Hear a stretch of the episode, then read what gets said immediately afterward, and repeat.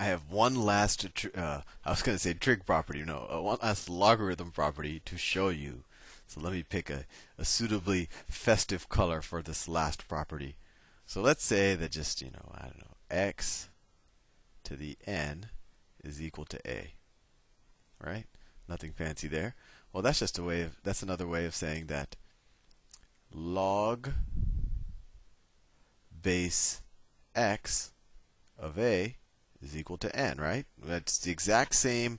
Um, this is just the exact same way of writing the exact same thing, just with you know one's with a logarithm, one's with an exponent, right? These imply the same thing. But what we could do is if the, if n is actually equal to this expression, we can, like I did a couple of videos ago, you could just substitute this for n. So we could write x to this thing log base x a, and we could set that is equal to what? a. Fascinating. So now what I'm going to do, and actually this is going to get pretty messy, is I'm going to raise. Actually, let me let me let me write this uh, a little more space. Undo, undo, undo, undo. Oh, I can't keep undoing. Anyway, so let me let me write it down here with more space because I'm going to do something fancy. So ignore this. So if I said x x to the log base x of a, that equals, and you'll see why I'm giving you so much space right now, equals a.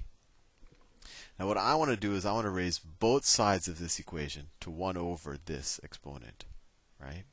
So I'm going to raise that to 1 over log base x of a. If I do something to one side of the equation, I have to do it to the other.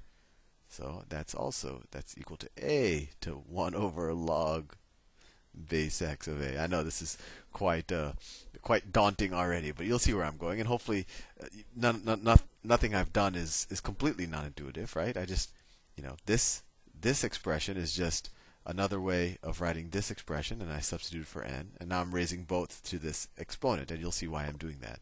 Well, if you're raising something to an exponent and then you're raising that to an exponent, you just multiply the two, right? So they cancel out because this will be in the numerator and this will be in the denominator. So that gets us to let me that gets us to this x to the 1 power, right? Because log base x of a over log base x of a is equal to 1.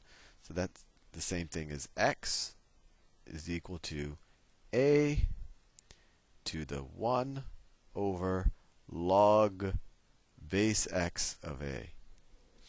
You're probably saying, Sal, where are you going with this? And I will short, show you shortly. So we could also, we could just replace a with another variable, right? I could also write x is also equal to b to the 1 over log base x of b, right? Nothing strange there. I just, you know, the same exact thing I did with a, I could do with a with the same thing I did with A, I could do with B. So, well, I've written these two expressions. Let me equal. I mean, I said x is equal to both of these things. So let's let's set them equal to each other. So we know that A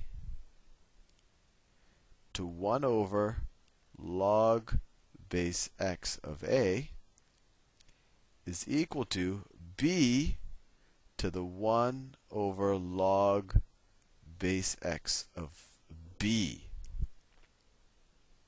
So what can we do now? Well, let's raise both of these. Actually, I'm running out of so much space. Let me clear this and go to the next page or, or go to another page. Whoops. Clear image, invert. So what did I just write? I said that because I need a lot of space for what I'm what I plan to do. So I said a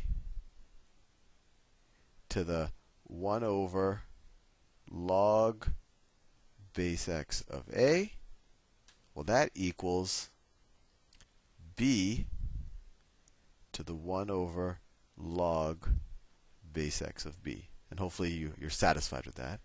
Now let's raise both of these sides to the log base x of b power.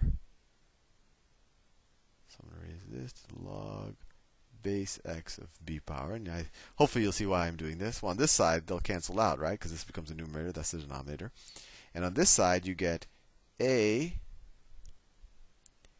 to the, this becomes the numerator, right? Because we just multiply the exponents. Log base x, that little dot is an x, of b over log base x of a. And what does that equal? Well, that equals just b, right? Because this over this is 1. This b to the 1. That equals b. Now, let's write this entire thing as a logarithm. a to this thing is equal to b. That's the exact same thing as saying that the logarithm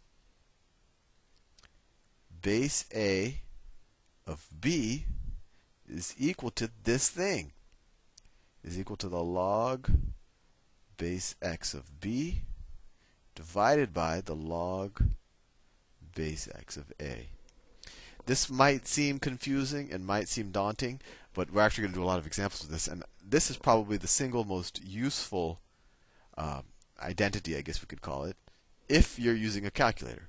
Why? Because your calculator only has two bases. It either has log base, you know, base 10 or base e, right?